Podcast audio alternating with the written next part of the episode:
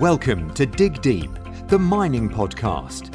In this podcast, we discuss, educate and talk about industry news and hot topics, company reviews and live interviews with mining professionals and leading figures in the mining industry. Introducing your host, Rob Tyson, founder and director of Mining International. With a career covering nearly two decades, Mining International partners with new and junior miners and larger predominant players in the market. With no further ado, here is your host, Rob Tyson. Hi mining community, welcome back to another episode of the Dig Deep, the mining podcast.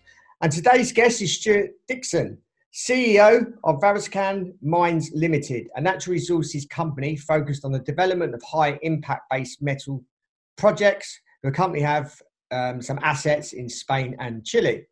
Stuart's a returning guest, and we had him on the podcast back in December two thousand nineteen, uh, where we spoke to him about transitioning from the army into mining. Um, and now we've invited him back onto the show to talk about mining in Europe around supply chains, raw materials, strategy, role of zinc in modern technologies, and why they've joined the European Battery Alliance. So I'd like to welcome Stuart again. How you doing, Stuart? Well, Rob, good to see you again. Yeah, and yourself, you're keeping well. Um, just want to, wondered if you could give the audience a very brief overview um, of your background. If obviously people want to know more about yourself, uh, we did do a, a, a bit of a longer um, introduction back in December two thousand nineteen. I wasn't sure what number podcast that is, but if you go back to December two thousand nineteen, they can uh, get a little bit more background about yourself. But if you can give the, the audience a brief overview of yourself. Uh, thanks, Rob. Um, so as you mentioned, my uh, my first career was in the military, uh, where I served for seven years uh, in various roles around the world, uh, doing difficult things in difficult places.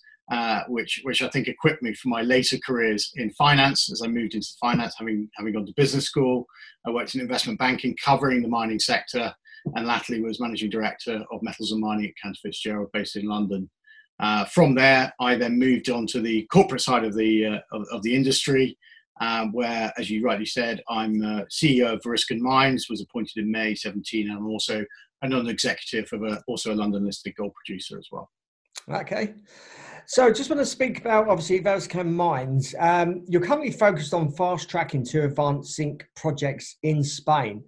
Um, what's the latest coming from Spain? Well, there's a lot coming out of Spain uh, that, that's really good, and that's across the whole industry there. Uh, and I think that's that's symptomatic of what else is happening in Europe, and we'll, we'll come on and talk about that, I'm sure, I'm sure later on. But specifically for Variscan, you're right, last year we acquired two brownfield Uh, zinc projects, uh, one in the north of Spain in Cantabria and one in the uh, Castilla-La Mancha uh, region in the center of Spain. And these are brownfield projects with greenfield exploration and upside potential. And I think that's really important because it de-risks them substantially. So the first one is the Navales Udias project, where really a twofold opportunity exists. The first one is around the former San Jose mine. It's a former operational underground mine. And there we're really seeking near-term resource potential and the uh, potential for early-stage production. The second strand of the strategy there is the development of the Buenavra tenement area, which surrounds the San Jose mine. And there you've got numerous small-scale workings. And really what we're trying to do there is join them all up into a regionally significant resource akin to uh, the Rio Tinto mine, which was formerly owned by Xstrata Zinc. Uh, closed in two thousand three and was a world-class deposit with sixty-two million tons at eight point seven percent zinc and one percent lead. So we're in the right address there uh, and really excited. In the center, uh, Guajara's project is located just south of Madrid and near the town of Toledo, and is centered around another former underground producing mine, La, La Union. And again, what we're trying to do there is prove up a, a, a resource quickly. Uh, this has a non-JORC compliant uh, resource of um, five to ten million tons of around ten percent zinc. Uh, so we think we've got really exciting projects there. Um, we've been busy establishing a data set of historic um, drilling, now over thirty thousand meters worth of historic drilling over the Cantabrian projects, um, which has shown extensions of the, uh, of the trend, which we're looking for, the Reocín trend. And really in the underground area, it's also showing great potential to test the mine at depth, where it wasn't mined at depth at all. And we've seen indications of dolomite, which is the host rock of uh, zinc sulfide mineralization. So lots of exploration potential there. And the big news really coming out there, we've just been granted our underground mining license, or uh, underground mining, sorry, drilling approval. Um, so we're busy to get on uh, drilling there uh, and really prove up what is there uh, and, um, and see what we can do. Buenavra, we're obviously still working on that area too and getting that ready for the, for the subsequent drill campaign. Yeah, and obviously with this uh, recent uh, approval, how's that been working so far in Spain? And what challenges, I suppose, have you have you faced? Well, I think we all find numerous challenges at the moment, um, uh, and that's nothing new in the mining industry. Yeah. But, but but but often people talk about some of the challenges operating in Europe and operating in Spain as being something that's really quite unique, and actually they're not. Um, they're very similar. Um, and it's a common theme of mine. Wherever you're operating, you really need to set yourself the highest standards by which you by which you want to operate. But we've found at the regional level huge significant support and goodwill. But it's more than goodwill; it's actions. So in twenty seventeen, the president of Cantabria changed the uh, land use laws uh, to allow more exploration, and really he is uh, so proactive and committed to re-establishing a recommencement of the zinc industry. It's a former mining province, so they know about the benefits that um, mining at small scale and large scale can have uh, on the on the on the region. So um, we've been visited by uh, in the last uh, month by the in, in um, Minister for Industry and Energy, and you know they they were very keen to see the progress we're making. So when you have proactive policy decisions and positive relationships, that gives us really strong confidence to continue to move that project going forward. That's at the political level, the community level, which is arguably much more important because that's, that, that, that's your day-to-day. We are embedded in the local communities. Everything we do is within that, is, is within our project area. Um, as I said, it's a former mining district, so it's in the D N A of, of, of locals. They, they, everyone knows somebody who used to work at Reocín or they used to work at San Jose. And um, we're often find, find that people come up and talk to us and say, hey, you're working on the mine or you're working on the project. You know, my grandfather worked there or, or, or, or you know, everyone has a real deep rooted personal connection to mining. So that really helps and it aligns everybody um, in, in many ways. And I think, when you're open, when you're transparent, when you have common understandings, um, it makes life a lot more comfortable for, for everybody. And we've been very clear about a local first approach. So local first in terms of procurement in our supply chains, local first in terms of employment opportunities. Um, and we've just, just opened a new job bank with the, with the local mayor. So we, so we practice what we preach. And I have to say, winding all of that together is we found Spain, and particularly northern Spain, Cantabria, where decisions around mineral exploitation are uh, devolved to the regions in Spain. We found it a very, very promising uh, area. So you need to make that distinction within Spain from just the macro level to actually the region which you're operating in, because uh, a lot of local decisions are, in my opinion, quite rightly made by locals. Yep. With your other assets, are they in mining, previous mining towns and districts? And if they're not, have you had any sort of opposition or challenges from those communities? No, we, as you mentioned, we've got an interest in a project in uh, Chile. Uh, and again, that has a common, um, a common theme to our Spanish projects in that it's a uh, small scale operation, the Rosario project, Um, next to a large uh, Codelco mine, the, the state copper producer, the El Salvador mine, on the outskirts of El Salvador town. So again, y- you know, a completely proven mining jurisdiction uh, in its own right as a country, and then specifically within the local town. So we've been very fortunate that, and deliberate, to identify and wanted to work in areas where uh, there is a strong history of mining. Um, we think it de-risks the project significantly and makes it more likely to, to be value accretive for, for all stakeholders. Mm. How do you see the future of mining in Spain, but and also in Europe? Well, there's a lot going on in Spain. Um, there always has been.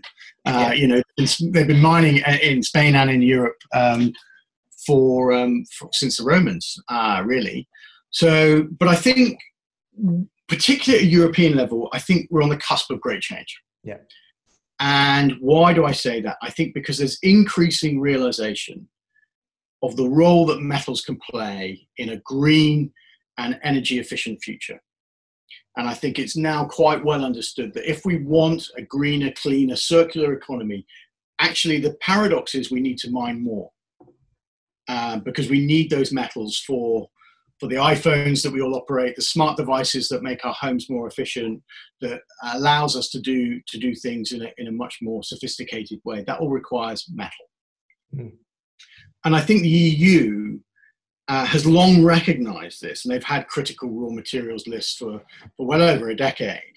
But what they haven't really had is a policy and an action strat, industrial strategy to support that. And I think what COVID has done has acted as an accelerant to realising the resilience, oh sorry, to re- realising the reliance on certain supply chains of key materials. And that is not attractive in a, in a fragmented world uh, where you do see the rise of, of national interests and, and, and social interests um, at the times of great, great strain which the pandemic brings on. So only in the last week you've seen the E U update its um, list of critical raw materials. It's published an action plan for that, which on first read looks, looks sensible. Um, and has established a critical raw materials alliance, which will probably be expanded to include base metals in the future. And that's, again, very exciting for us as a, as a, zinc, uh, as a zinc project developer. Um, the European Commission is already working with member states to identify mining and processing projects which will be operational by twenty twenty-five. Um, you've seen the E U Green Deal published, um, which sets Europe on a on a path to carbon neutrality by twenty fifty. Um, and, but against all of that backdrop, um, you still have large um, areas of potential of unexploited mineral uh, deposits in the Nordics, in the Iberian Peninsula, uh, in the Balkans. Uh, so, so, so I think really now the challenge is, is to is to really deliver on that strategy to, in practical terms and, and make um, nations, communities, uh, and, and supranational organizations like the E U all work together to say, okay, well, we all recognize this. How do we deliver it?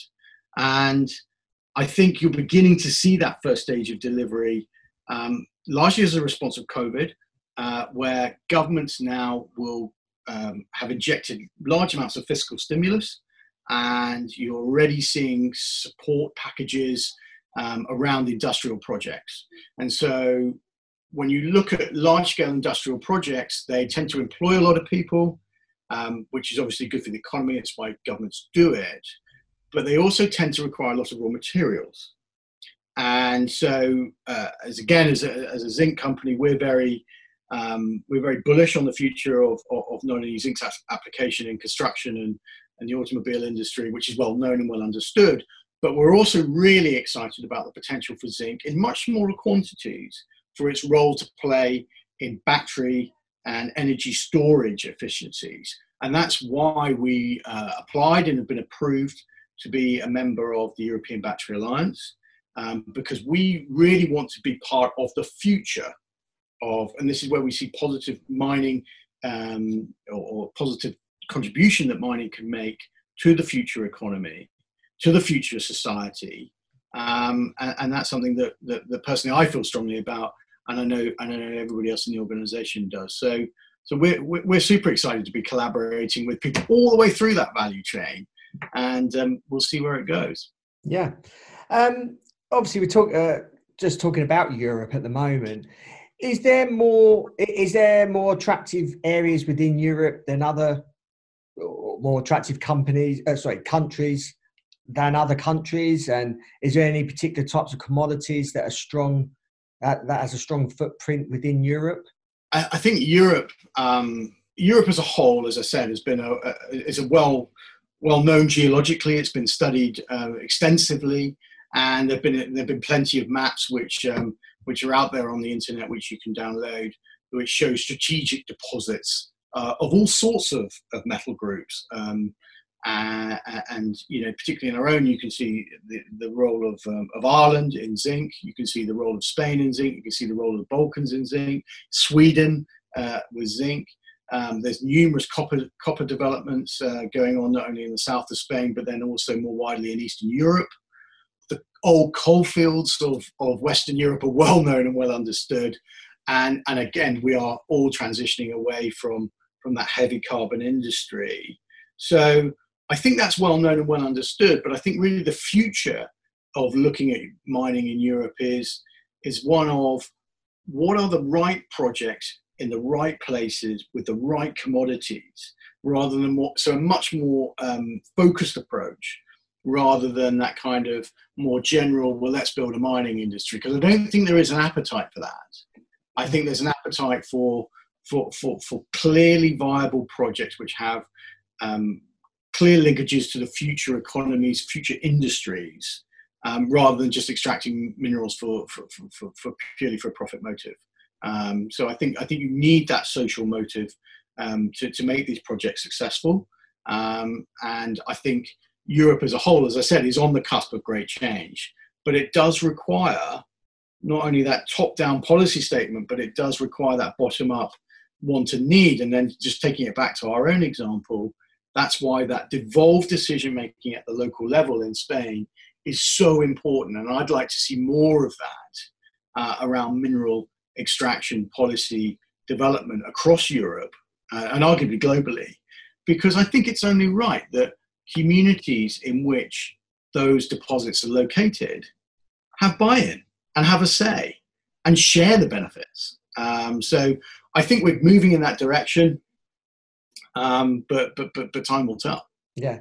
I mean, talking obviously about local communities, will these local communities sort of support mining projects within Europe? And do you think from country to country, there's going to be different reactions? Almost certainly.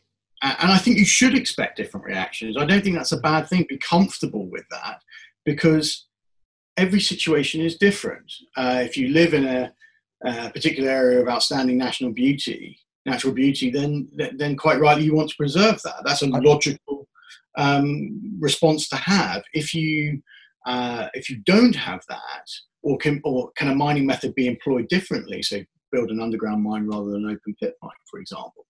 You know, I think those decisions are now being baked into project development uh, considerations much earlier. Um, so I think you should expect different responses. I don't think a one-size-fits-all approach works either in Europe or anywhere in the world, because I think mining companies now probably leading the charge in this uh, in this area, because they they recognise that industries have to set themselves the highest standards um, by which they operate, and that includes earning your social licence to operate. And I use that word earning deliberately, because a lot of people say you've got to get your social license, you know, as if, as if it's something you go and buy off the supermarket, or you just get a piece of paper. You have to earn it. You have yeah. to earn trust. You have to earn respect in the same way that other other industries and other people do. And I don't think we should think about it any any differently.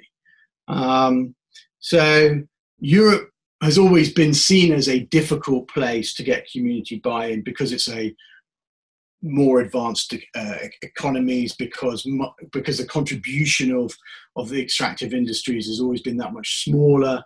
Um, so you could there was always this, well, we can pick and choose. We don't want to have that. Um, and I think now you're seeing actually e even across all geographies that that, that um, community buy-in. And I was talking with someone earlier about their projects in South America, uh, and they had huge challenges in, in very remote areas with very poor farmers. Because rightly, they felt this is our land, this is our resource, this is, you know, so, and you need to, to as, you, as you develop the project, make the project as much as it is yours, theirs, because that's, a, that's the key, key mentality, my humble opinion about this, because all stakeholders need to benefit, uh, and, and not just a small few. So I think um, I think you are seeing more more more buy-in from communities in Europe. I think we're seeing, you know, I can only speak about our own projects which we're involved in, and uh, we're seeing a lot of buy-in, but we're very slow, very cautious, very considered, thoughtful about how we present ourselves and, and the project to to to, um, to to to our stakeholders, and uh, and we we deliberately want to partner with with them as equals, and that's that that has been our approach. Yeah. Do you think it's more difficult to mine within? If we obviously we're talking about Spain because you have an asset in Spain. Mm. Is is it more difficult to mine in Spain with local communities and and governments compared to, say, you're in obviously uh, you've got another project in South America? Is do similar situations crop up, or they're completely different challenges and situations?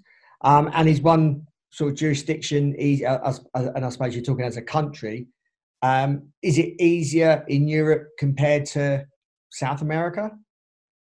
From your from your experience, I'm very wary about broad brush generalisations like that, Rob. Yeah. Uh, and um, I think I think there are some common themes, yeah, uh, that, which run through all of this. Um, I think um, honesty, transparency, uh, communication, um, uh, and that sharing of benefits uh, approach needs to be um, needs to be uh, the foundations of, of what what you need to do wherever you are.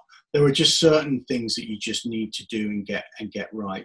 I think a cultural sensitivity, a cultural awareness, um, even as something as simple as you, you know having a few lines of the local language to be able to break down those those basic Um, communication, um, salutations even, uh, are, are, go such a long way.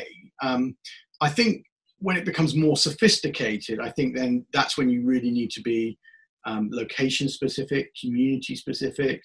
Uh, I mean, even within um, uh, certain geographies, you end up with with quite different uh, factions within within a small place, within a small locality. So that could be either on a geographic basis or a, a religious basis or a wealth basis. So I think you need to be, um, I think you need to be mindful of that. And that's why I'm, I, I think there are some common themes as a base, baseline, a bedrock. Yep. And then really you've got to really knuckle in on, knuckle down on the detail which is relevant to you and your locations. Yeah. I want to move on to obviously talk about zinc. Um, obviously that's what, Um, you guys are involved in. So what's what would you say the outlook for zinc is? Well, it's having a, a strong run recently, um, and I think prices are going to continue to edge higher as, as we go through twenty twenty. Uh, I think COVID uh, had an interesting effect on on the, on the mine supplier. I've seen varying varying estimates of a five to twenty percent re- reduction in mine supply of zinc during that. during that, uh, the height of the first wave of the pandemic. Now, obviously, no one can predict um, where that's going to go, but but you can't just switch on and off mines. And it's hugely challenging technically and financially to do that. Um, I think that, obviously, some mine supply has been brought back on that was that, that had been um, been taken offline during, during that hot first wave. Um, so I think you're still going to see a little bit of, of shortage of supply. Um, and you, you've kind of got an on demand side, a very interesting dynamic at the moment where you've seen a much stronger than expected um, rebound in economic activity in China. Uh, there's a lot of talk about a V-shaped recovery, economic recovery for for China. Um, now it's early days on, on, on that, but it's but it's promising in terms of them being one of the largest consumers of. Of, of zinc uh, and, and other industrial metals for that matter. But what's driving that? It comes back to the themes that I mentioned earlier. It's government stimulus, it's policy support. Um, so you end up with a bit of a dynamic at the moment, which you've still got reasonably high inventories by, by recent measures, but you've also got rising spot prices. And that's counterintuitive because you'd expect rising inventories to have falling prices. Um, because there's, there's there's a glut of supply, um, but that's not the case. And, but this has been seen before in two thousand nine after the G F C. And again, you need to look at what's the common theme. It's the role of central banks, the role of policy. And I think, um, so I think in that sense, uh, there is a blueprint there for, for where zinc is going to go. Um, I never like to uh, to give a prediction because because you can get caught out wildly wildly on that, um, and I'll leave that to much better qualified people to do than I. But I think we are we're quietly confident about the outlook for for the industrial metals group, um, and um, and zinc in particular. Yeah, um, want to obviously slowly wrap this up now. Um, I've got one more question. What is the sort of outlook for for you guys over the next six to twelve months and, and possibly uh, beyond that? So it's all about drilling for us, um, for Variscan, and um, arguably that's, that's what it's all about for most companies. So we're, we're very pleased to have um, developed, sorry, been granted the uh, mining approval. Um, we've been, uh, sorry, the drilling approval to be, to be absolutely good, for the underground mine. Yeah. And, and we're busy readying ourselves for For, for drilling to commence. So we, I spent the day talking to drilling contractors, uh, and, and that's what it's all about. So I'm super excited to test this, test this asset, to get the drill bit turning, and then simultaneously also continuing our field work on Buenavra, uh, the surrounding exploration package, and also get the drill bit turning on that area in short order. Yeah. Okay, Stuart. Appreciate uh, the update uh, on on your uh, developments, and uh, give us an insight uh, into sort of, I suppose, Europe as a as a destination for the mining industry, and also um, an update on the the zinc market as well. Um, uh, it seems at the moment a lot of the news is uh, predominantly around precious metals, so um, it's good to hear it's good to hear from um, from yourself regarding zinc. So. Um, I wish you well in the future with uh, with all the, the drilling results. Um, and for our audience, if um, if appreciate you uh, obviously listening, and if you guys um, could share this podcast, this episode, onto other people within the industry, I appreciate that, especially people that are mining in Europe and also in, involved in the zinc industry. Um, I think they appreciate appreciate you sharing this uh, episode with them. Um, to hear Stuart's uh, Stuart's thoughts. So thank you again, Stuart. Really appreciate your time. And until next time, happy mining. Thanks for listening to Dig Deep, the mining podcast. If there are any topics you want discussed or questions you want to ask any guests, then you can email us at rob at mining dash international dot org. Or you can follow Rob and Mining International on LinkedIn, Facebook, Twitter and YouTube for more content and to have your questions answered. Until next time, happy mining!